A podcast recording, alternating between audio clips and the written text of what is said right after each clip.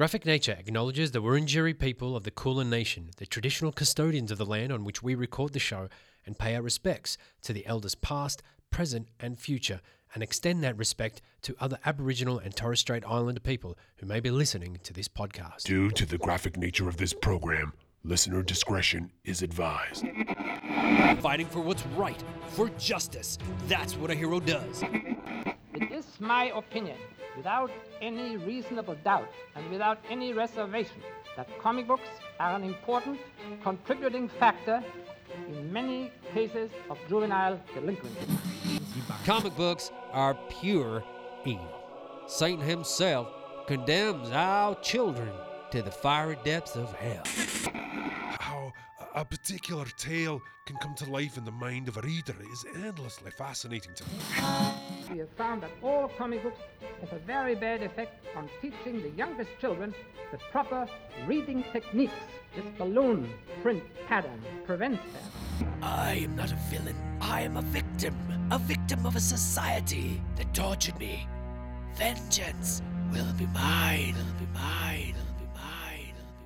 Welcome to Graphic Nature, a podcast exploring the inspiring world of comic books, the culture that supports it, the creators, publishers, and people behind the printed pages and digital screens pushing the medium on into the future in Australia and the world. I'm Zoran Ilievsky. On this episode, we have comics maker of Home Time and co founder of Milktooth School of Art and Stories with Elizabeth Marruffo, Campbell Whyte. Thanks very much for being on the show, mate. How are you?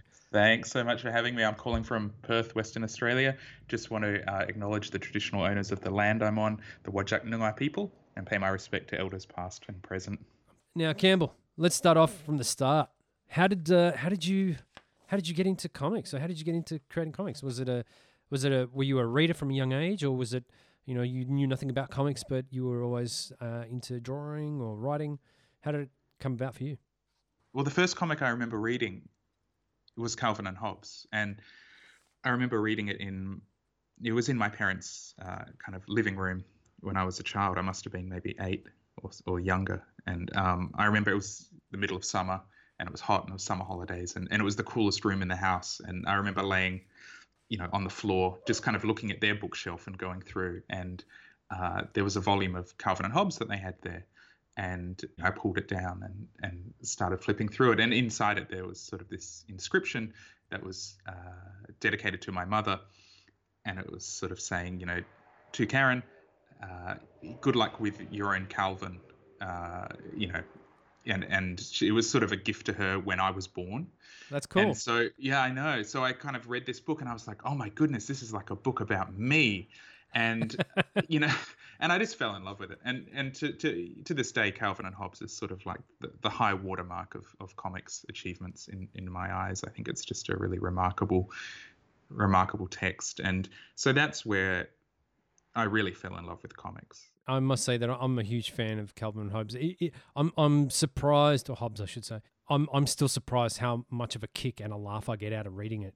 Oh, definitely. And and my son, who's twelve, has has loved it since he was you know about the same age I was, and he's you know he'll pull pull the volumes off the shelf and and sit there chortling away at them, and you know want to show me a strip and then I'll have a read of it, and they're, they're still hilarious and they're profound and they're deep and they're very emotive and I think they they just it covers so much ground in such sensitive, clever, playful ways that it's so remarkable. It, it, it really is. I, I've got one. Where is it? I think it's at work.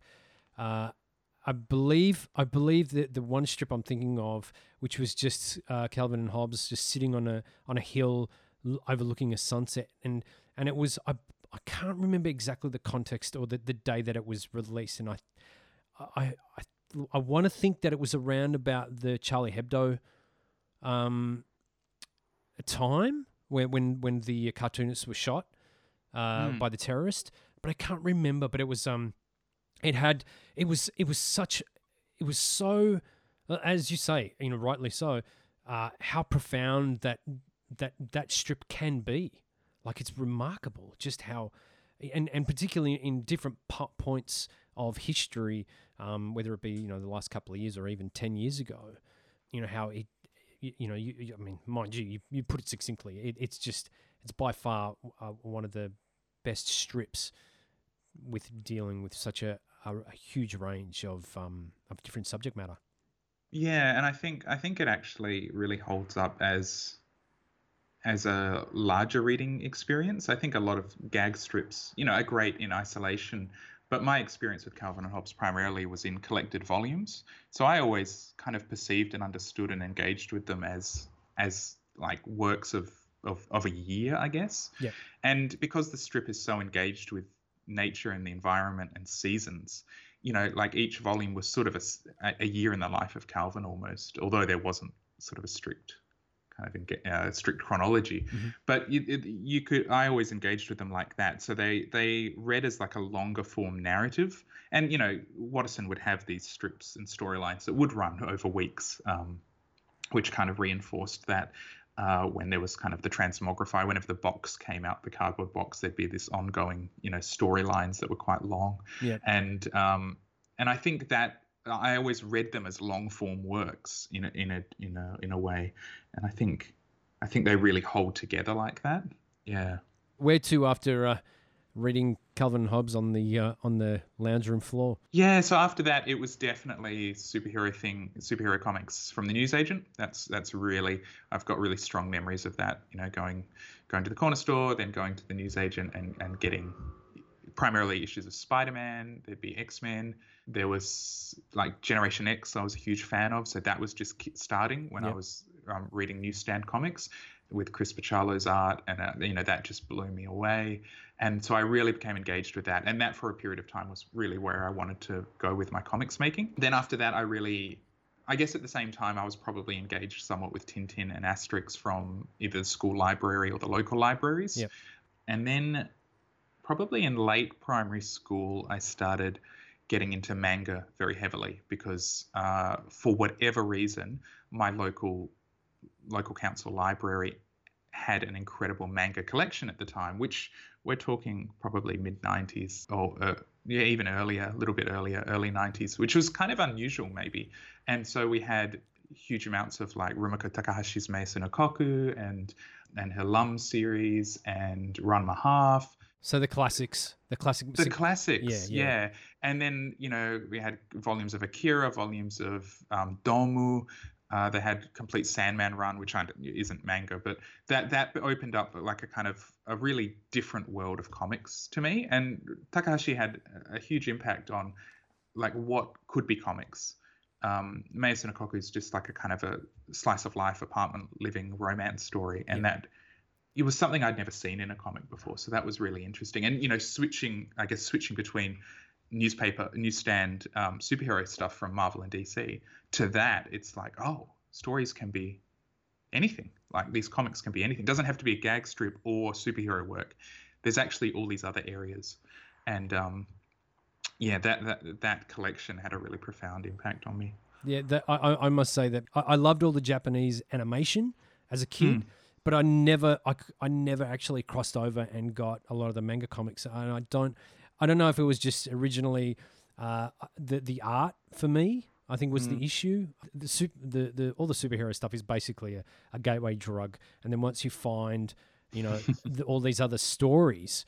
Uh, you know, it, it's it's a completely different thing. And for me, the two the two stories that blew me away, uh, "Concrete" by Paul Chadwick Oh yeah, yeah, and um, "Too Much Coffee Man" by uh, uh, Shannon Wheeler. yeah. Uh, those two books is what kind of opened my eyes to what else was out there. Uh, particularly, particularly the idea of a of a you know accountant becoming a huge rock man, and all he wanted to do was buy art and um, sit on mountaintops.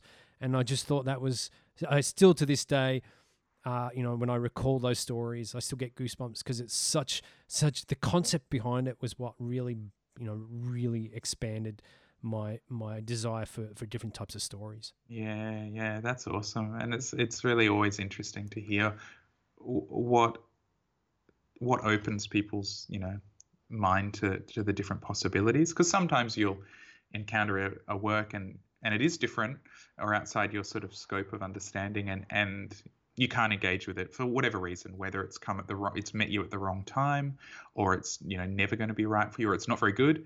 But then you have those uh, kind of transcendent experiences like you're saying with concrete where you go oh my goodness and you know concrete's fantastic because it's you know it's the thing you know it's the fantastic four is the thing and it's like what if he was you know just this kind of other kind of person Yeah. that it happened to you know Yeah. and what if we told these kind of quite strange emotive stories Yeah. that are a little bit kind of haunting or unusual and not downbeat but uh, yeah the register's completely different and and it, I, th- I always think that's kind of interesting when you take these formats that we're perhaps familiar with, all these genres, all these story tropes, and you just change the register a little bit, and the reading experience becomes completely different. You know. Mm, mm, absolutely. One of the other stories I think that really blew my mind was The Coffin by Phil Hester. And that was, I think that was early 2000s. Might have even been late 90s. It was a four issue miniseries. And now when I think about it, now it's different because I've got my own, because I've got my own child. But back then, as a, as a, you know, early 20s moron, uh, you know, reading that book had, it really did have a profound effect. And I still talk about that book. I thought, I still think I haven't read it in a long time, but I still think that was one of the best comics I've ever read. Ever Wow. read. It's basically a, a scientist who's working on a project who is developing uh, a suit that can contain people's souls. And th- his whole motivation is to, um, his whole motivation was to, to make his young daughter who died live on.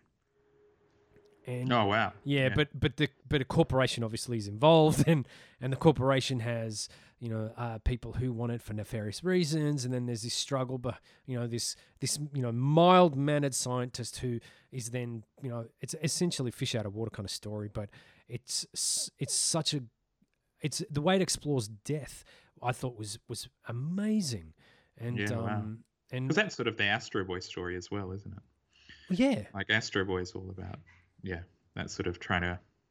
Can you can you through technology reanimate a lost child? You know, yeah yeah it becomes yeah yeah cool. I have to check it out. I just looked up the cover for it, and I totally recognize seeing the cover everywhere, but I haven't read it myself. Yeah, it's been around. I think there's like a special edition that was released a few years back, and uh, but it was just it was on no one's radar for such a long time, and I kept talking to people about it, and they're going, "What?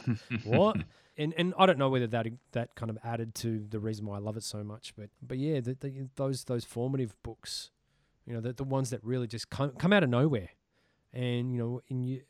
Eh, You know whether you're trying for a whim or whatnot, they're the one. You know, I they tend they tend to be the ones that I hold on to for the longest time. Yeah, and well, they have the biggest impact. They have sort of a transformative impact on the way you understand the medium and engage with it, and you know, you have to completely recalibrate all of your bearings, you know, Yeah. and everything you understand. That's why they have such an impact. You, know, nice solid bit of genre work is always really lovely and pleasant to read, but but these sort of transformative works are the ones that yeah change who we are and, and how we understand things yeah so with, with saying all of that, you you've you've gone through you, you've soaked up all, all this manga and you've you've been checking out all the all the Marvel and DC all the usual fare.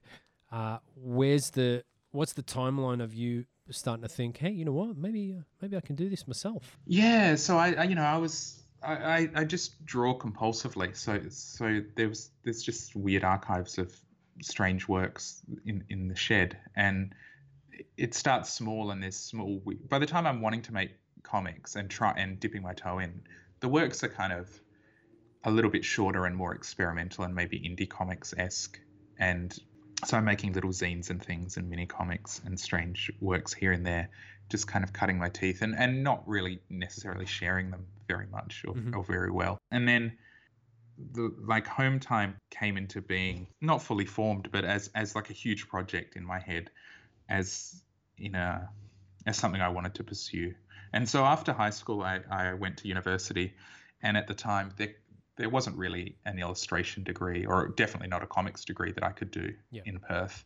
And so I went to art school and um, majored in painting and minored in drawing uh, because I figured, oh, look, you know, I'll be able to make comics, I'll be able to make artwork and might pick up some new skills. And, and it's at least it's keeping me sort of on track. Yeah. And during that time, I really fell in love with the contemporary art world. And that's where I met my wife, Elizabeth Marruffo, who I run the kids' art school with. And, you know, we both were heavily engaged in the contemporary art world for a long time. And it kind of got to the point I was making trying to make comics on the side as well and and juggle a few balls and yeah, I kind of hit a point where I had to decide well which one do I really want to do and it, you know there's no external pressure because of that you know forcing me to pick Yeah. no, there was no there was no financial pressure forcing me to pick because neither of them really make much money we were- I was going to bring that up, but you know what? We can just sidestep that whole section. well, you know, and and so it's sort of like uh, what I what I really like to do is, I guess, tell stories and and sit in my studio and, and draw. And I, I found the contemporary art world a little bit challenging to navigate and a little bit stressful, to say the least. Fair enough. And so it was like, okay, it, it's comics then. And and I had this project brewing, which was Home Time, and that came about really when uh, Elizabeth and I were in San Francisco, and the Harry we were living in this big uh, share house in the Mission District with maybe 16 other artists and all sorts of folks like Well, that would have been far out. Yeah, it was. It was. It was quite amazing. And you know, there were circus folk and independent journalists and like sound healers, and it was just a whole mixed bag. But the vast majority of the house were really obsessed with Harry Potter Mhm. at the time, and um, this was when the last book was due to be released, and the whole house had sort of ordered their copies on. This was this was simpler times, so we ordered these Harry Potter books on Amazon and they they all arrived. You know, there was an embargo date, and they all arrived uh, to our place at, in the morning, and they were all in. This was really quite lovely boxes that were shaped like owls, so it was like an Oh, owl wow. delivery. Yeah, or they well they I should I shouldn't say shaped. They were printed with owls. You know, they looked like it looked like an owl yeah, right. which was unexpected and quite delightful. And and we all sort of just had this. We all went back to our rooms and, and read the books, and then had a house meeting about you know what do we think, and we we'd had a bets on what was going to happen, and et cetera, et cetera. So the house was all in a in a flurry, and it was really great. But afterwards, I was really kind of reflecting on, well, why, you know, why is this? Why did this capture my attention? Why was this such a focus? Why did I get so drawn into this world? And you know, especially because it's such a you know it's such a specifically British story. Like it, it is, it's so drenched in in England, and that specificity I think is its strength. You know, that's one of its strengths. But for someone who's never lived in England and and you know uh, on this colonial continent, it's like, well, why am I feeling this affinity, or what's what's interesting here, and what would this sort of a story look like if it was in Australia, you know, or or from an Australian landscape or from an Australian world, Mhm. and and that was sort of the seed of the idea of like how would how would a work like this potentially sort of exist and and what would it be shaped and look like? So you know I, I envisioned this and started developing this as a comics project. And initially it was huge. Initially it was like much bigger. Oh, because So- home home time and home time two aren't big enough. no well well you know the, and this is the this is the this is the sort of um naivety or of, of someone who's never really made a long form comic before. So home time one and two are really one book. It's one story and we split it in two because of size and time Mhm. basically. Yep. but initially it was going to be three trilogies so nine books if you can imagine. And i was just like oh yeah i'll get these done. Nine books? That's cool. And then I started kind of drafting it up, and I was like, mm, I could probably do three. And then I started getting a better sense of it. I was like, I can do one. And so I compressed basically the first trilogy down into one one arc, and yeah, and then started just working into it, and and it was it was difficult, you know. It would have it would have been nice if you had a, a like a really wealthy benefactor and you could have just doled out the stories and gotten a whole bunch of people to do the stories. Then you would have had your trilogy of trilogies. Oh, look, I would love that. I would, uh, you know, th- I think that'd be fantastic. I think Home Time's almost set up for that with the different art styles with each chapter and things like that. You could get, you know, different Australian artists to, to, you know, do a different chapter and get it done really quick. you know, if I had the money.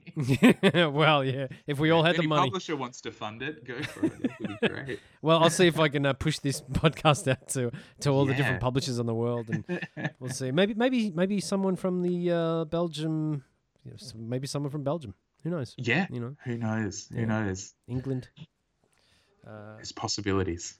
We just need the money. We yes, just need the money. it's all about money in the end, isn't it?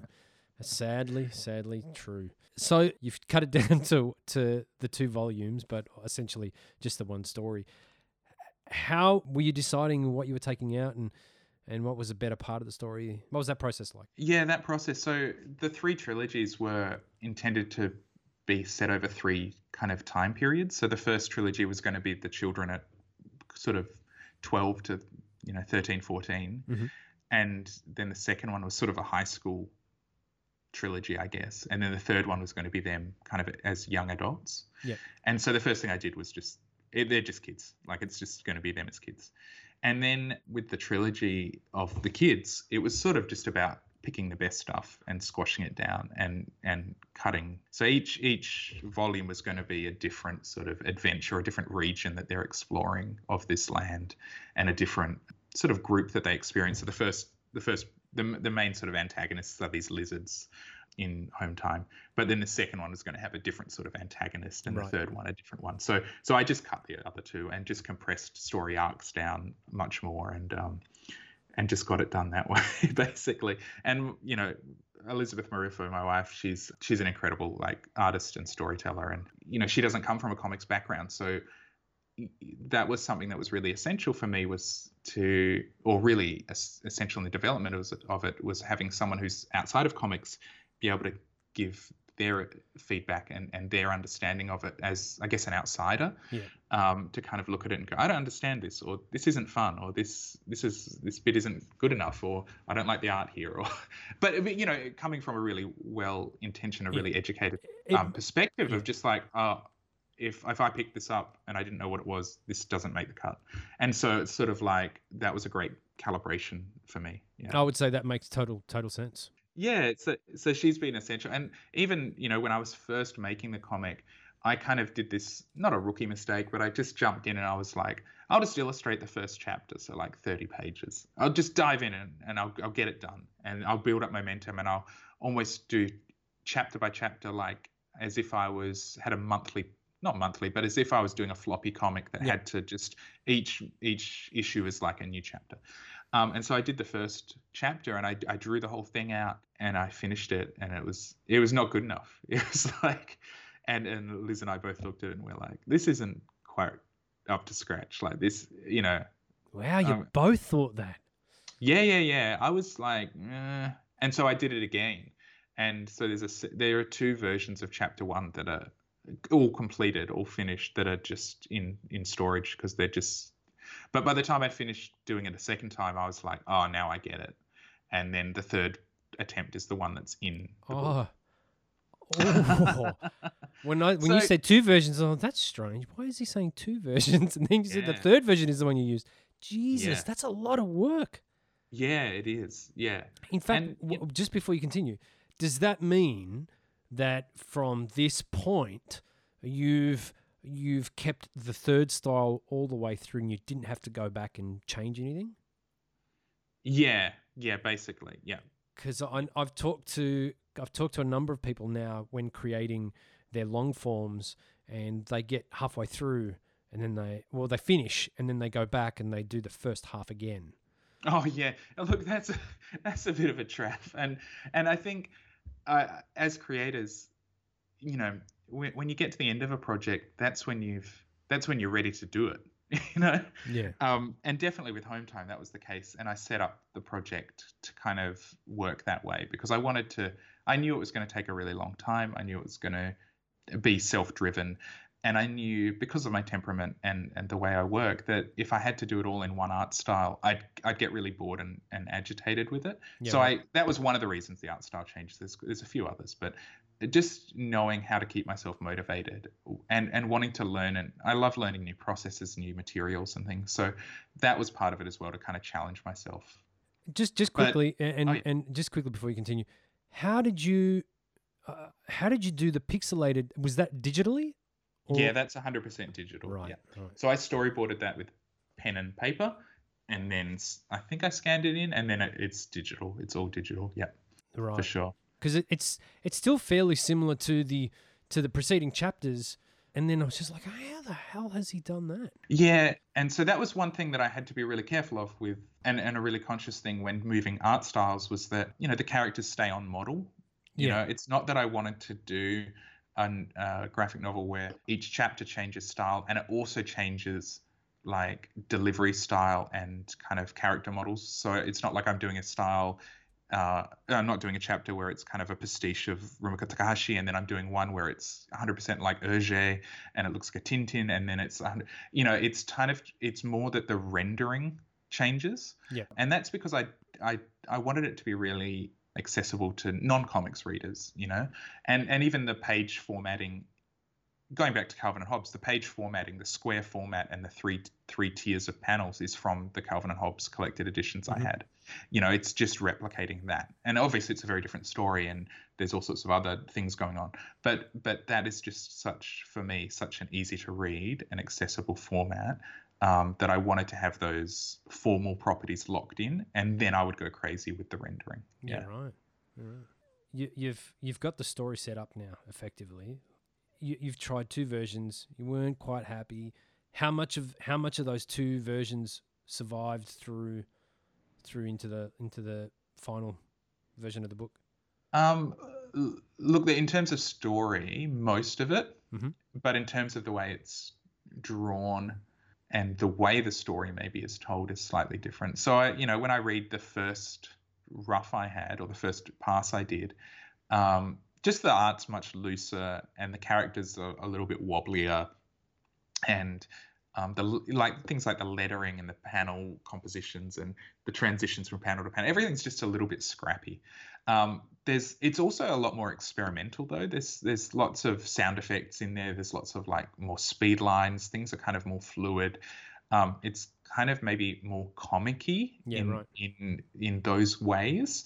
Um, which I only just recently went back to have a look at it because I had kind of a um, an exhibition of some of the works. Uh, and I was kind of quite delighted at those more playful things. I was like, oh, I'll, I'll try to do more of that in my next next comic because with Home Time, I you know I stripped all of that out. I kind of did a you know pseudo Alan Moore sort of thing with no sound effects and no you know thought balloons and no captions and you know kind of like with V for Vendetta, just kind of like strip it all out. And I think with you know with my next project, I'm throwing all that back in. you know because because it's like what, what i just want to learn more things and new things and it's like well okay i'll do all that stuff i deliberately didn't do in home time well, there were there were some points that were that you know that added a lot to my reading anyway. Where you you know there was a, a there was a few panels from memory, in particular in the first book, where there was just just those shots of you know where there is well effectively there's no dialogue or there's no explanation and and but you you know you had the characters and, and it happened throughout the second book too from memory the the contemplativeness of the characters uh you know it it it, it had a you know as you as you mentioned it, it's it's has a bigger effect on the story when you put things in there like that i think. Yeah for sure and i think i think a lot of that comes from a series that i really enjoyed called blade of the immortal um, which is a manga series by uh, hiroaki samura i think. And that's a samurai like this fantastical samurai such story. a good book. Oh you've, yeah. Oh, and man, it's, it's- just remarkable. that is And- the only uh, I read in the last 20 years it's the only japanese book that i could that i picked up and i devoured. That's right. the only one. you know the way he manages the tension of action and and quiet and even in the midst of a fight you know he'll cut to you know four panel sequences of you know a bird in a tree or a, a leaf floating on a river and and and to me that just had such a huge impact mm. on on how i understood pacing to work in comics and so that's something that i kind of carried on in home time or tried to tried to sort of Emulate. bring about. Yeah, the the power of those quiet panels. You have to set them up. yeah You can't just have them. But definitely, yeah. I remember I remember spending, you know, minutes, tens of minutes trying to figure out some of the panels in Blade of the Immortal. like, the shit was just so frenetic and uh, I just yeah, I, I, I know that every book I read every book that came out there were at least you know a handful of panels in there that I would spend you know ages on trying to work out is that a leg? Is that a foot? What's happening? Why is it so Yeah. fast? Like you know there was just and it just you know uh, it just amplified my enjoyment of the book. It just such a you know aside from the characters and and the interplay and the politics of Mm. of the of the of that world, which is something I, I want to bring up. There's something that I noticed in in your book fairly early on in the first one in, in particular, the, the creation of the the politics of the peaches. Now you uh, you allude to it like earlier on, and it gets really thick in the second book. Uh, I can't remember exactly where it was in the first book, but it was that was the first time I went, how the fuck did he create th- this? Like, where the hell did this all come from? And I'm, and I'm talking specifically about the politics of the diff, like, n- and and not to mention the caste systems and and how they all interplayed. Like, was that a was that a was that a, like a, a a light bulb moment, or did you actively from the outset go, I want this, and this is what it's going to resemble, and this is how I want it? Because you know, there's so many different levels in the throughout the entire book, but that one in particular kind of really threw me, and I thought was was ingenious. Uh, so how did how did how did the politics for, for the peaches come about? Yeah, so like I think a lot of a lot of it is this love of these imagined worlds. Like growing up, I I was just obsessed with um, stories that were set in these imagined spaces. So and and books that were almost field guides to imaginary lands. So Yeah. things like Dinotopia is like a fantastic example, or the Gnomes series. And I just find they're such playful, inventive, beautiful kind of thought experiments almost of different ways that we can engage and be in the world. There's limitless possibilities for the way we configure our, our lives. Mhm. And so so many of us, like I, I was born in Perth and I've lived here my whole life in, in you know, in suburban sort of landscapes. And so, you know, I have a certain experience. But there's just such a beautiful plurality of experiences in the world and and how can we reconfigure our society in different ways or how might we? Or you know how would that happen if you were a plant? Like and that's sort of one of the key questions. It's like if you were a fruit that grew on a tree what would what would your society look like? Mm. and i don't think that's a particularly profound or deep question. I think it's more of a playful one. Yeah. uh, but it's you know huge uh, the peaches are hugely influenced by may gibbs and her gumnut babies and snugglepot and cuddle Oh, pie right. and and massive influence there. And influenced of course by the smurfs as well. And it's sort of this combination of the two of of imagining you know what what are these sort of fairy creatures like that are a literal voice of the of the bushland that's there? You know they they grow out of the trees and then they can talk and what would they say? And and and so that was sort of the thought experiment behind it. And then the politics of it is is just around you know once you've set this thing up in motion you know what would be some of the downsides so i didn't want to have these these beautiful funny strange little creatures just all be homogenized you know like Yeah. where they're they're all cute and goofy and fun or they're all sort of a bit malicious and and malevolent or they're all sort of like this it's sort of it's like no there's there's this massive range of opinions and and with those different opinions come sort of consolidations of power and vying for power as well and greed and those those feelings are just so so natural that that humans have. And and then we have to develop systems in order to uh, manage them Yeah. you know? And so the peaches have these systems and and how could they look and um, how might they be different? And so when i had that kind of nine volume kind of plan for the home time each each volume was going to kind of look at a different iteration of of ways we can configure All right. consider ourselves in, as society. So the actual second volume was going to be all about, you know, those fire rocks, the Mhm. stones. Yeah. It was all going to be about them and actually where the peaches go to collect them from and how they actually have their own organized society and the ones that have been co-opted by the peaches have sort of been kind of captive, held captive and taken and and they've got their own elaborate systems that are completely different because what if you know as a stone you're living on literal geological timelines? So so instead of you know peaches which live i think in the book they live for a few a year or Yeah, something or a couple of years they've got yeah they've got a really short lifespan. What if you had you know what if your, the members of your society lived for tens of thousands of hundreds of thousands of years? Like how do you have to coordinate that And so I'm yeah. starting to understand why you only have two books now. yeah, so so lots of questions and thought experiments, and I just find all that stuff really fascinating. well, I must say that the, the field guide sections, uh, I've got to be honest, some were a lot more interesting than a couple of the others. I think in the in, in the second book, a couple of them were like, oh, you know, I just want to read about the kids. But Yeah, um, yeah. earlier on, like particularly, or, or, you know, all the establishing, all the established stuff in the first book was really cool. Like a lot of it was really great. Um, and and just the exp- you know, th- and I find in in in certain circumstances, which I'm sure there, there was the whole reason that they exist in the book, was just that that that added bit of explanation that you wouldn't necessarily get in in comic form, but just that one page can inform a whole part of the story, the underlying story, and and then you know you were able to build upon it, and I, I just it's it just made the whole experience of reading the book so much better. Well, like that's you know, and those end chapter notes came directly from you know a Watchmen like formula, basically, where you know there's these twelve chapters.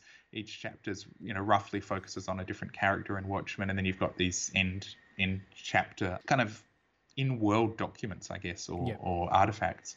And with Watchmen, you can happily read through Watchmen and not read those documents, and that's fine. But you read them and you get, you know, much deeper understanding of what's going on and character Absolutely. interactions and things that are alluded to, or it kind of unlocks things. And and that was sort of the idea. So I've got friends who are like, yeah, I never read those end chapter stuff. I'm not interested in it. I just like this, you know, I'll read the story. And or, you know, the end chapter stuff just seems like superfluous or and that's totally fine. Like you can do that. But then I get kids who you know, have deeply decoded the stuff that's in there and they're like and they'll come up to me and be like, Hey, in this note it said this and then I noticed in this character does this over here and then they're wearing that thing. Are they linked? And it's like, yeah, Oh It definitely man, is, a you kid know, came it up with that. like- Shit, Yeah, now I gotta go. I gotta go read the book again. Well, the ki- you know, and that's the thing. Kids have they've just got the time to invest. They've got the headspace. They've got they've got the actual you know clock time to sit and and digest this stuff and reinvest in it. And that's what that's really who that stuff's for. Because you know, I know when I was twelve. I would have just gone over and over and over and over Oh, this this work or works like this, just finding all that stuff and figuring it out. And so it's really lovely when kids. I don't expect adults to do it. I do not. Like it's it's we've got bills to pay and like groceries to pick up and like and, and lawns to mow and all that stuff. When you're a kid, you can just get lost in these worlds, and and that's really what I wanted to create. Yeah. Well, I, must say that the, the, the two books were remarkable. I was I was very surprised when I read it, and, and I actually thoroughly enjoyed it. Uh, a lot of the uh, a lot of the a lot of the concepts and, and the way you separate the characters, and particularly giving each one uh, their I suppose their own MacGuffin and uh, you know their own power base, and the way the Peaches divide them all in terms of you are you are the master of this, and you are the master of this, and you are the master of this, and then setting them out on their own quests. Uh, and and uh, uh, personally, I always enjoy in, in any story. I recently realized I always enjoy the straight person. So whatever crazy things are happening around the world or around in that world, my favorite character is the person that says, "What are you talking about? This is all make believe." Uh, and Yeah. Right. you know and so for uh, particularly i think in the second book when you bring up when david is how am i going to say this without spoiling anything uh, where, Uh, well, people should people should have read this if they're going to listen to us it's just loaded with giveaways, so it's all right. well we, you know the, Give the- it away. yeah, Give yeah, it away. all right all right um so so when when david's laid out and uh, there's that flashback of Yeah, of yeah. him at primary school with the kids and his little toys that him and his parents created I just I thought that was you I, w- I expect I actually expected that to go a different way, and then then you've gone another way. But when but this, in the second book, I believe he, he's he's in that he's in that um, situation for quite a while, and that whole the whole first book where he's continually questioning everybody, going, "You're crazy! What are you doing? Why are you Yeah. dressing like a peach? What are you doing?" Yeah. we got to get the hell out of here. I just thought that was, you know, his arc in particular was great. Uh, In the first book, for me, was just unreal because, and I kept expecting him to, to you know, to subvert how everyone was was moving along. How was it creating the individual characters' uh, sensibilities, well, the sensibility of each character? Like, was it was it a was it a grand plan? Yeah, there was there's there's a couple of things.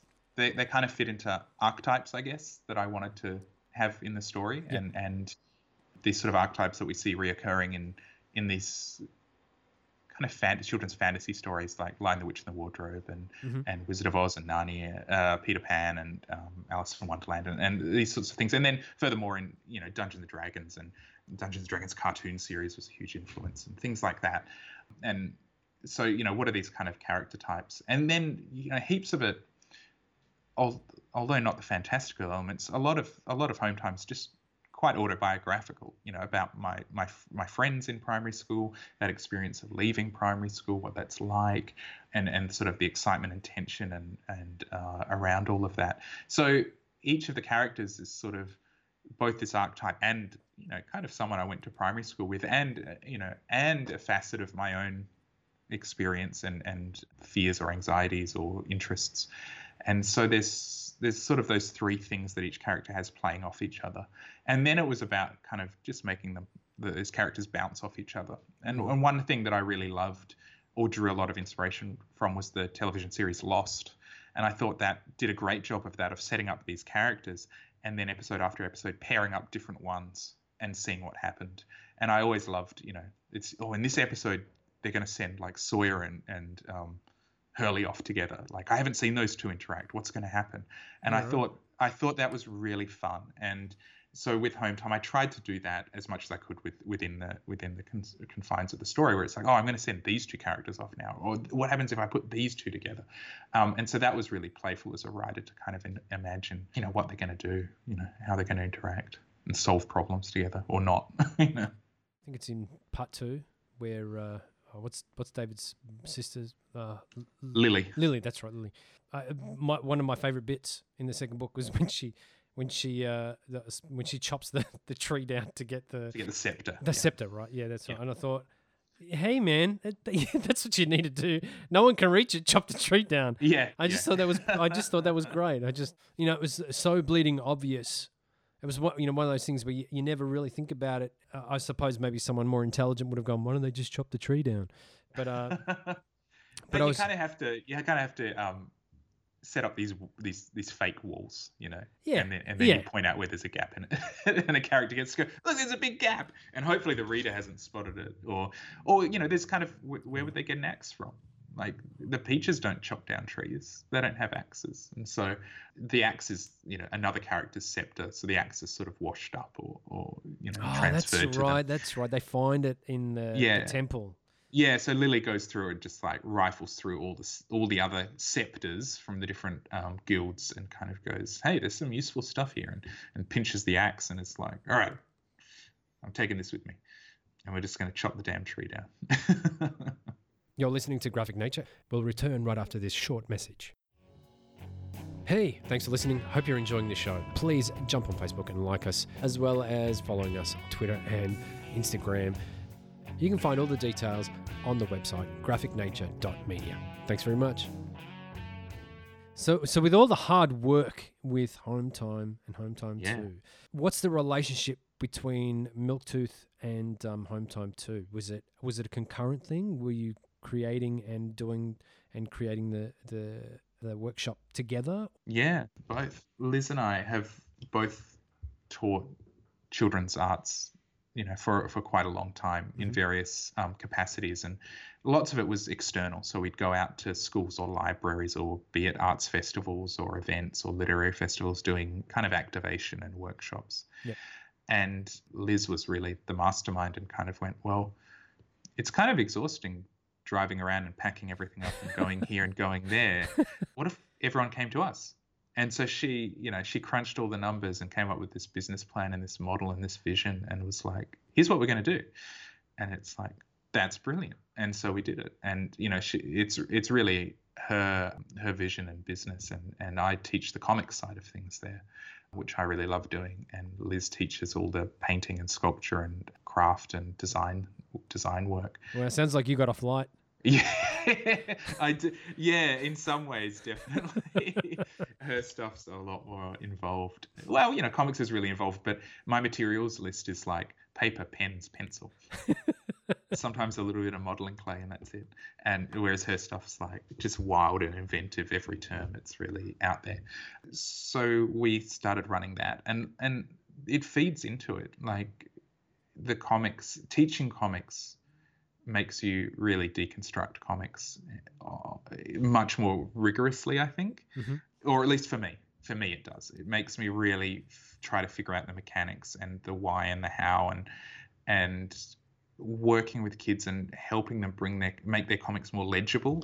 I mean, and that's most of what teaching comics is. It's like, how do you make this more legible? How do you make this more understandable? Because actually making a comic when you're a child is it's well sure every child can do it Yeah. but but lots of them are very very difficult to read you know they they require the child to sit next to you and actually just interpret it for you so it almost Yeah. becomes more like a i don't know like a visual prompt for their storytelling Yeah. and it's like well how do you progress beyond that where the author doesn't the maker doesn't need to sit next to their comic and explain it and and What- so just What's the general age that you'd be So- teaching comics to? Yeah, mostly primary school age, Okay. and then we have you know uh, some high school students. And actually, just last term, my oldest student kind of stopped coming, and, and he was driving himself. You know, he was he, he just turned eighteen, or was just about to turn eighteen, and was driving himself to lessons. So it is it is more focused on primary and, and a lower high school. Yeah. And and some of that's just about time, I think. Where once you're in high school, um, you know, most high schools like, school students are have the option of doing art in school. They're just incredibly busy, so the kind of extracurricular stuff tends to drop away a little bit. Yeah. So yeah, our main focus is primary school. Yeah, What a shame. it is. Yeah, I think so. I yeah, it, it'd be nice if there was, uh, you know, whether whether it be a a, a national thing or just a, a program that would teach kids. Because because I, I you know I, I agree with you. I think the, the, the only real way to understand comics on a greater level is is by by as you've said so succinctly uh, by deconstructing them. I found this for myself. It's one thing to read about comics and the way they're created. It's a completely different beast to actually create one. And you know, uh, and I've said many times, uh, being such, being a reader for such a long time, and then saying, well, f- just just just as a as an exercise, I'll actually create one. Whether anybody sees it or not is not the point. The point is to actually do it. So when I'm talking to someone like yourself or to people who are actually makers, so I can understand and have a better perspective when it comes down to understanding what you're talking about. Or, you know, these things that on some level might well be intrinsic because I've been reading for so long, but I don't really understand until I've put it together. You know, there's a small a small amount of people who might understand just by reading. Yeah, and I think there's I think that's applies to really everything. You know, I there's sort of an yeah. embodied. Yeah, well, oh, sorry, not to not to un, undercut what you're saying, No, but it's no. like there's like an embodied knowledge that comes with when you actually do something. Mm. So, and I think that you know applies with sports. You know, you could be a really great you know fan of a sport, but if you've never actually played it, do you do you understand that thing? Can, like, can you actually understand that thing? I don't know. Like, it's just a very different kind of way of of um, engaging with with something. And like you said, you don't have to become brilliant at it. You don't have to, you know, share it with anyone. But but if if you've got that interest in something, then even just giving it a shot is like really really great. And and I think you pointed out something that's really interesting is that lots of people and lots of kids come to my classes who love reading comics, but the actual act of making comics is completely different. Yeah. Like reading comics is very quick. it's an incredibly quick process. It's it's quite kinetic. It's quite fun. It's it's you know enjoyable and, and so on and so forth. But the making of comics is kind almost the opposite in lots of ways. Like it can be very slow. It can be very laborious. It can be quite tedious at times. Mm. And you know, there's a there's a great kind of energy that comes with comics like the Dogman series, and I think he's done Dev um, has done a great job in encouraging like this, this resurgence and interest in young people to make comics, and has lowered that barrier of entry for them because like and he does it deliberately where the, the comics are quite crudely drawn. Yeah. and and then there's kind of backup stories that are even cruder in captain underpants. But that's deliberate. That's to say to people to the children you can do this. Mm. Like the spelling might be wonky the panels are all awkward. You could probably do this and and lots of kids kind of jump on board. And i think there's a beauty to that sort of that almost punk rock comic that i see kids making. But mm. then once you if you want to move into the next kind of level of polish or you know st- you know start getting perspective and shadows and lighting and anatomy it's actually like so many skills that you need to stack on all at once that for some people it, it can be really daunting and overwhelming. And when they're not making the progress that they'd like it can be quite discouraging. Um, Amen to that. yeah. And and you know it's like anything you have to give yourself permission to to not be very good. Like if tomorrow i decided i wanted to learn the cello i'd have to be really kind to myself and be like yeah i'll probably sound like crap for like a couple of years before i start being pleased with it I think, And I think- that, yeah. that's that's probably one of the biggest hurdles. And I know personally is probably one of the biggest reasons why I took so long to actually get to a point where I even felt comfortable going. I'm going to create a comic, and I'm I'm I'm even going to go so far as to say I will draw it myself. Just yeah you know, and and you know, and how looking at some of the the prelim thumbnails that I did, I'm just like, how the hell am I going to do that hospital bed? How the hell am I going to do that? You know, it's Yeah. it's it's you're right in saying it's that's probably the biggest hurdle for a lot of people. Sorry, is just you know I'm not that I'm really not that good. You know, I don't know how I could pull this off, and and and just even from the and that's just let's just say that's just from the arts perspective alone, and then you know you throw in uh, narrative, your your skill with with you know putting narrative together.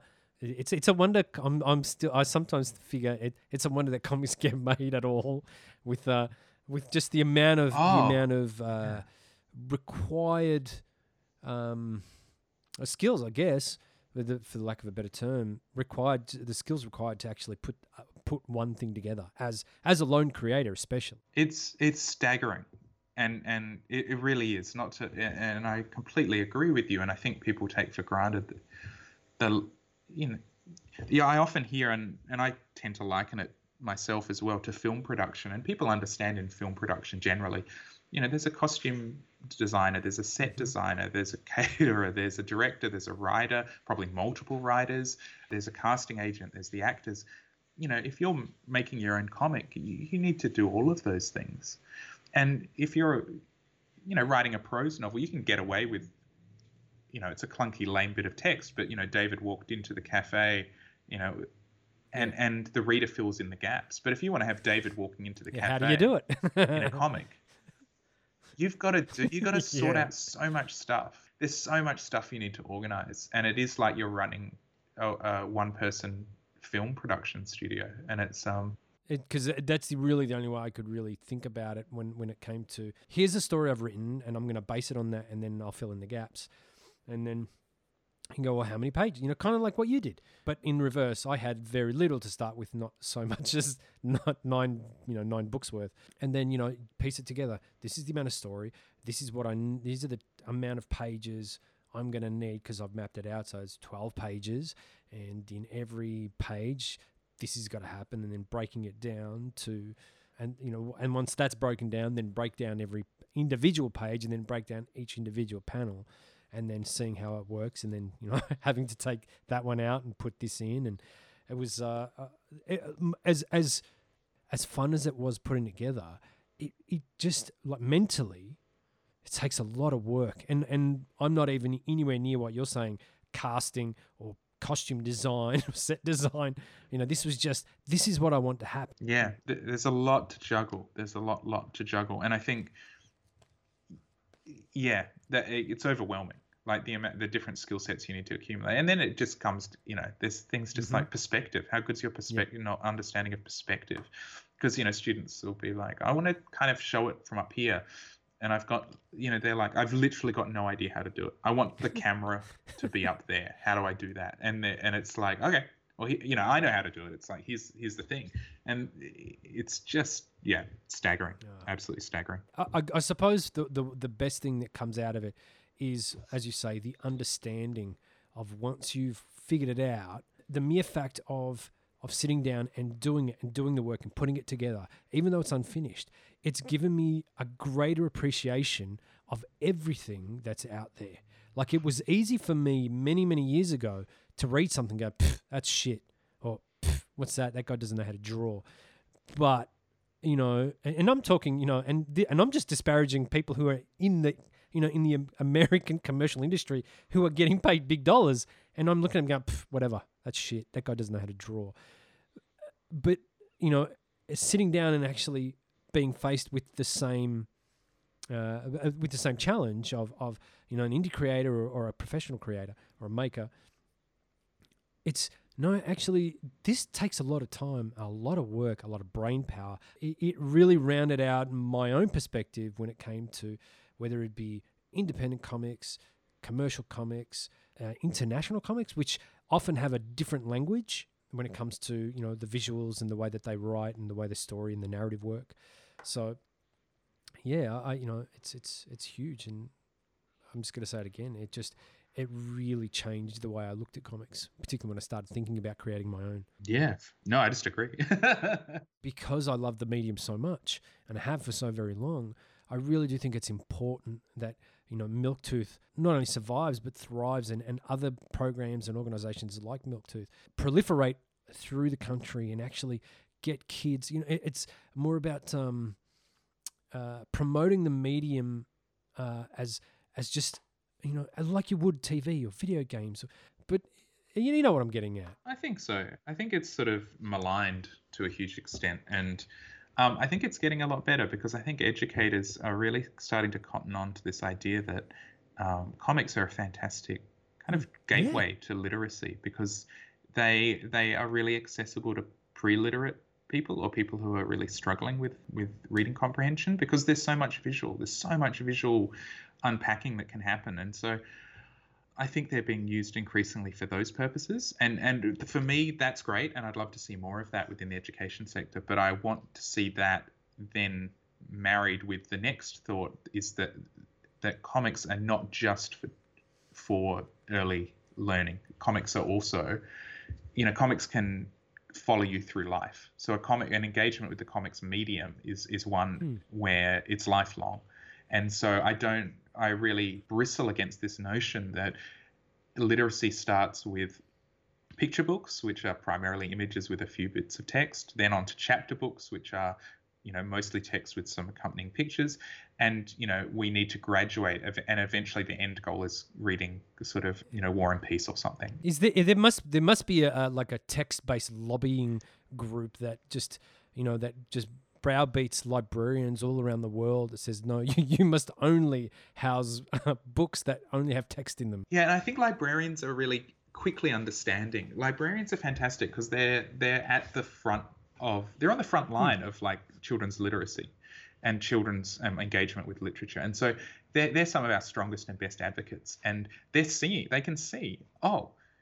And they get the stats as well. Like, oh, our manga collection is like 80% always on loan. Uh, that's like the highest percentage of of Yeah. any of our genres or, or areas or uh, what's driving this you know like th- there's obvious demand and so you know we're seeing increasing investment in graphic novel collections in public and and uh, pri- you know private libraries in schools and things That is um, amazing. and that's fantastic and so i think if if we can marry that with really strong um, education as well, like education tool sets for teachers and training for teachers to be able to then use comics. And if we get comics on reading lists as well, like so, and then there's curriculum, really strong curriculum support and lesson plans, you know, and we get lots, you know, I'd love to ideally see lots of Australian comics and comics from sort of our time zone region. Yep. So, you know, up through Asia because they're our, you know, nearest nearest neighbors. If we get that sort of reading list on for schools, eh, you know, not just primary schools but high schools as well. Get really solid works. I think that'd just be fantastic for comics in Australia. I believe that I have read an article where there was there was one or two Australian schools who did list did list a uh, particular graphic novel for uh, their year eleven or year twelve English classes, I believe. I, I could be wrong, Oh, but that's I could have sworn that it's just very recent, like in the last year or two or something like that. But yeah, it, it's Mm. you know there's there's plenty of stuff out there. You know, it, you've got a whole world's worth of of um of sequential art and visual narrative, and I just yeah, I I, I agree. I, I think it's there's th- there has to be a it's literally the only way just through education so the only way i can think of that that we can you know as a as a group as a community get comics not only to lose the stigma that they have but also to see people how enriching they can be in the stories that can be told through comics that you, you just can't you can't Mm. tell in any other way Yeah, and I think you know I think it's going to take a, a long time, and I think it's going to take a good solid many more kind of breakthrough Yeah. comics or graphic novels to break through in readerships that are you know young adult or adult audiences. You know, you get the occasional one that does break out and crosses over, like Sean Tan's The Arrival is an example, which you know everyone loves and enjoys and is you know a masterpiece.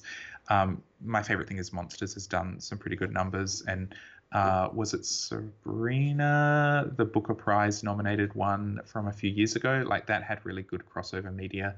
Um, I know Mandy Ord's uh, most recent work was um, was it Mm-hmm. Yeah, nominated for the Stella Prize?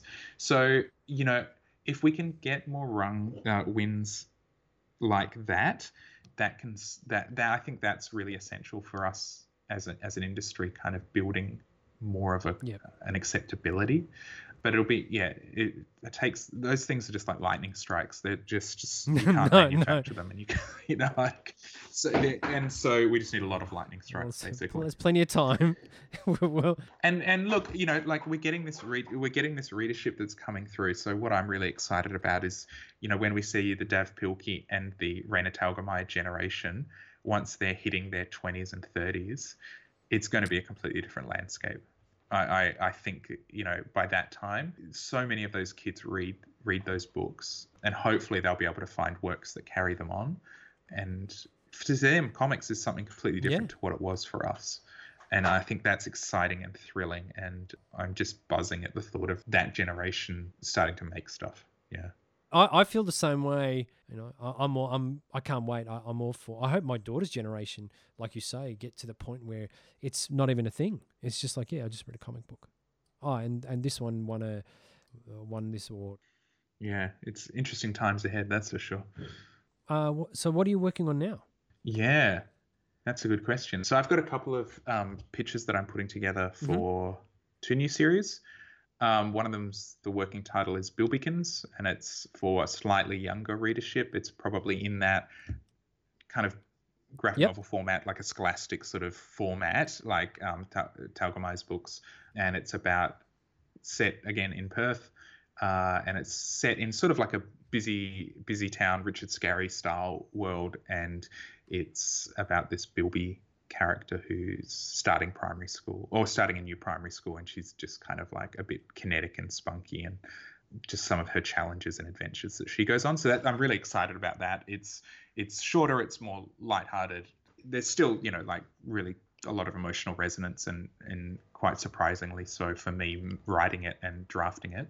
But that's that's really fun. And then another project I'm working on is called Lunar Express, and that is for slightly older, like it's a YA demographic.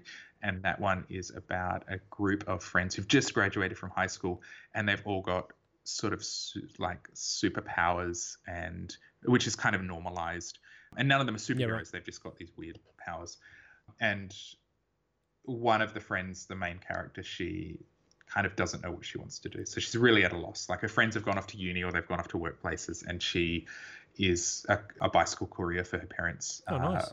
Patisserie and she's and she's just kind of like at a loss so it's it's kind of a little bit kiki's delivery service meets like a little bit sailor moonish so like quite a different register to to the other two and so yeah working on those two i've got this idea of a video game that i'm oh, Wow. toying with making. So quite a small thing, but I thought it was going to be a, a comic, and now I'm like, actually, I think this is like a little kind of video game where you go around this town. It's it's called Welcome to Whispering, and I did it as a little zine, Yep. like a D and D module, and I was turning it into a graphic novel. And I was like, this kind of doesn't capture the playfulness or the exploration that I really had in the original text. And then I was like, oh, it could be a little video game where you walk around this town and I'll illustrate it. And um, so that might be a project that I'm going to work on. Uh, You you you, you mentioned that you had the, the two pitches. Uh, are you having any involvement from Top Shelf, considering that they published the Home Time books? Yeah, so not at the moment because I'm still drafting them up. But Top Shelf, you know, like I, I send them stuff and, and we're in conversation about things. But I don't know where these two will wind up or who where the best home for them is necessarily. But Top Shelf have just been like insanely supportive of Home Time, and I'm forever grateful of that. How did how did that relationship come about? Because I know that I know that Chris Gooch, Pat Grant, like there's been quite a few Aussie cats who've been who've been published by Top Shelf. How did your relationship start with Top Shelf? Yeah, so mine was really by chance. So I was the Supernova Comics Convention was coming to Perth one year, and I saw Ted Adams was listed as a uh, a visiting, you know, one of the one of the creators that they've flown over, and he at the time was editor in chief at IDW, Yeah, right. and he was doing portfolio, oh, like portfolio assessments, and Oh, that's right. Because Top Shelf is owned by IDW, aren't they? Or is it the other way around? well, at the time they they weren't. At the time they weren't, but but Ah. IDW, yeah. And so I put my name down, and I I knew my work wasn't right for them, but I just figured when else Yeah. for international listeners who might be thinking, oh well, who cares? yeah. Every convention we go to, they're there. yeah, yeah, Ted's there at every one, and everyone's yeah. This is like an insane rarity. Like uh, I I don't remember this ever happening that I was aware of, where an editor would come and do an open portfolio. So so I just put my name down, and we had a lovely yarn for for ages, like uh, 45 minutes an hour or something, and we went through my portfolio and Wow. yeah, it was it was kind of chilled. It was like a chilled out day. There weren't too many people, and so we were just yarning and you know, and he, and I showed him home time, and and he was asking heaps of questions about it and really interested and um, really gracious. And then at the end, he was sort of like, "Oh, look, your work's not quite right for us, but do you mind if I send it on to a friend?" And I thought it was just a really, I thought it was just a nice letdown where it was like Yeah, to yeah. soften the blow. And I kind of went, "Yeah, sure, I'll just email it to you." Zoom, off it goes, and yeah, let's just keep in touch. And then I think it was the next day I got a email from Chris Staros, and he was like, "My friend just sent me this graphic novel. I'm really keen on, Wow. a talk." And um, and then I think the next day we had a Skype or a Zoom meeting that was it would have been Skype back then that went for like three hours maybe, and he just went through everything. Wow. And and then the next day I had a contract. That's amazing. So it's a great story. yeah, it's an incre- it's but it's one of those just fluky freaky ones because I'd pitched it to a whole bunch of Australian publishers by that point over a couple of years and no one was able to take it on. And there was a whole variety of reasons and I think they're all really legitimate and and they make a lot of sense. But at the time, you know, it was confusing and, and hurtful because I didn't really understand how the publishing industry worked. What can you can I, without singling out publishers? What were what were some of the reasons? So, just to clarify as well, I was looking at book publishers because what I really wanted was for this to be in bookstores, and I wanted like distribution. I understood I couldn't do distribution, and that's what a publisher Right. could do for me. And I really wanted book distri- bookstore distribution. And so you're looking at places like Allen and Unwin and all those those types of publishers. You mean? Yeah. Yeah. Right. Yeah. Right. Okay, so some of the things that were going against it, I was I had never had anything published before, so you know it's Mhm. always a risk. It's a huge project, so there's a cost of Yep. production is just massive. It's a weird story. Like it doesn't fit within a clear age Mm-hmm. readership, uh, which for them, for their marketing teams, was like, oh, who do we target this at? Like, there's a kid who has his arm burnt off and undergoes horrific injuries, but they're like 12 years old. And and so for them it was really confusing where it's like usually books for 12 year olds feature characters who are 14 Right. and books for 14 year olds feature characters that are 18 because everyone wants to read a little Yeah. bit up. Whereas this is a book about 12 year olds, it's kind of for like, I, I hate to say it, but it's for everyone because I think when I was 12, I always felt the texts were kind of talking Yeah. down to me and or depictions of childhood were always really kind of sanitized and a bit Yeah. silly. And it didn't actually capture the complexities of our relationships that were really happening. So so basically, what you're telling me is the marketers at some of these companies didn't want to do their job. Well, it would have made their job really tricky, and it was just a liability. Yeah. It's a risk. You know, they're businesses. that- that they part I to, they've got to take care of their bottom line, and yeah. So, so there was a couple of even one of them was like, "This is so weird, like so Australian." This is wow, Australian. really? I know, and I was like blown away. Yeah, I was like, "Wow, okay." And two Perth specific Oh, as well. They were like, "This is really Perth based," and I'm like, Can "Yeah." you, you know what? Can you tell me Um, off air which publishers they were? That's ridiculous. I, and I don't I don't have any ill will between, um, against them. But when I had Cyrus on the phone, all of those things were huge ticks for him. So he was like, "Oh, you've never been published before. This is so cool. I get to be the first person to publish you. Oh, it changes art styles every chapter. That's awesome. Great. It's set in Perth. I've never heard of Perth before. How exciting.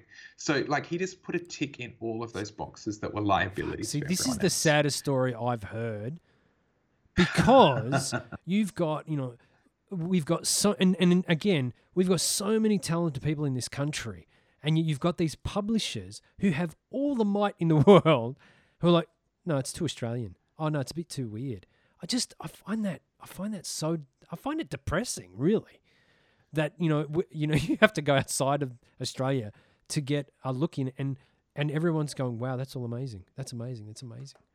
That's so. Yeah. yeah. Yeah, it's funny, isn't it? I could think of a few other words. So, but- well, it all worked out in the end. Yeah, well, yeah. so I'm, I'm, I'm happy at the end. But you know, yeah, it was confusing and demoralizing, and I was I was kind of looking down the barrel of um, self-publishing, which would have been disastrous because I you know I don't have that sort of um, business sense. I don't have that sort of distribution. I don't have the gumption needed to. All the contacts needed to get things out there. It would have been a just a disaster, and I'm so glad I didn't have to go down that route. I, I hats off to anyone who can navigate those systems because I think they're hugely empowering and, and amazing. Um, if you can and like kickstarting things and all of that, I just think it's amazing. I just know I would drop the ball at every step of that. I'm good at sitting in a studio and working and teaching workshops. I'm not good at those. so you need a business manager, is what Um, you're saying. Yeah, fair yeah. I definitely do. Yeah, yeah. Wow, that's that's unreal. What year was that when you got all that happening? Was that what early two thousands, late Oh, two thousands? No, no, that was so. No, goodness, I'm so bad with timelines. Well, I'm just thinking like when the book came out. Uh, so obviously it would have been. Uh, f- was the book finished when they saw it? No, I had two. I, I went around to publishers with two finished chapters and a and a storyboards, and some of them said like, "Oh, it looks all right, but can you finish two more chapters before coming back to us, and then we'll reassess it." So that was like they wanted like 120 finished Yeah, art right. pages before they would, and it's like, wow, you guys will like sign off on a picture book, and give me probably a similar advance for like. With, with just a script and an outline. Really? Maybe I should get into picture books. Oh, you know, you, uh, you, you'd be doing all right. You'd, you'd be doing similarly with far less work. Uh, yeah, so like from in from the initial idea to the finished book coming out was about ten years. Whoa! I'm just, So, yeah, but that's what um, I'm. I'm trying to figure out whether whether your meeting with Top Shelf preceded all these uh, all these other crew getting um getting a look in. Oh well, Pat had already published Blue with Blue with Chris Staros by oh, that point. okay, right, yeah. Yeah, so that came well before, and then just in this year or last year rather, yeah Chris. Gooch's under un, under Earth. Under Earth, Pat Grant's um, his new one, The Grot. Yeah, The I've Grot got that. That's on my reading and Home. Time Two, those three all came out within sort of six months from Oh, Top look at Shelf, that. which is really kind of crazy. And it's just a chance. Like I think all three of us made these relationships independently Well, I, of one another. I'm going to take this Yeah. out, but I know for a fact that Pat Grant helped Chris get his. Yeah. oh, yeah. well there you go. And he, he wrote right. he wrote a letter. Oh, was it a letter? Actually, I can't. letter of Yeah, support. yeah, it was a letter of support from Pat. Like, help this kid. Yeah. He's good. Which you know, which is there's nothing wrong with that. Hell, you know, if you know, No, that's And, great. um, That's and we all need to help. We should all be helping each other, you know, um, because it's hard and it's really hard. And you know, we're not denying one another opportunities by creating them for one another. You know, it's not like, yeah, I agree. I agree. I think I think you know it's. Don't get me wrong. It's tough, and there are some cats out there that are working extremely hard, particularly in the indie area. Uh, and, and you know, it's. I, I see some really slick looking stuff, and I immediately kind of my you know my shoulders go up, and I went, oh, I don't know, that looks you know it looks too commercial. You you you know you're you're pushing it in in All ways right. that you probably shouldn't if you want the right type of support. But I guess not everybody's looking for the same thing.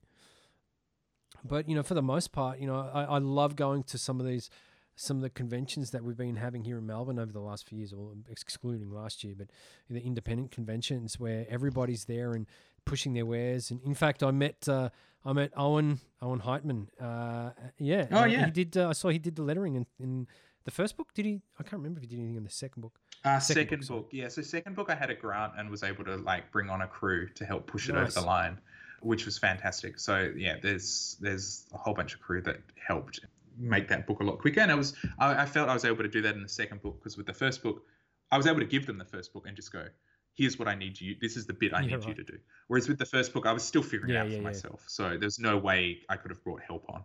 But yeah, that was essential in how the second book got done. I think in two and a half years, rather than the first one. like yeah, it makes a big difference.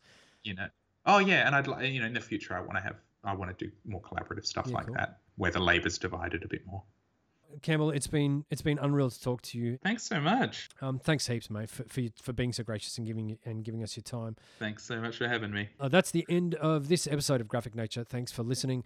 Uh, if you could please rate and review the show on whatever podcast service you use, it'd be greatly appreciated. If you have any thoughts regarding the show, feel free to send an email to feedback at graphicnature.media. Uh, we're on Twitter, Instagram, and Facebook. Uh, for, for more information about the show, visit Graphic Nature on the web by typing into your web browser graphicnature.media. Uh, thanks again. And uh, until next time, enjoy the comics you read and read the comics you enjoy. Credits! Written, produced, edited, and presented by Zoran Ilievsky. Audio consultation and additional production Archie Cuthbertson, Dan Moore. Credits announcer Simon Winkler. Theme character voices Zoran Ilievsky. Audio excerpts of Senate Subcommittee on Juvenile Delinquency, Wertham versus Gaines on Decency Standards, used courtesy of New York City Municipal Archives. You've been listening to Graphic Nature, the podcast.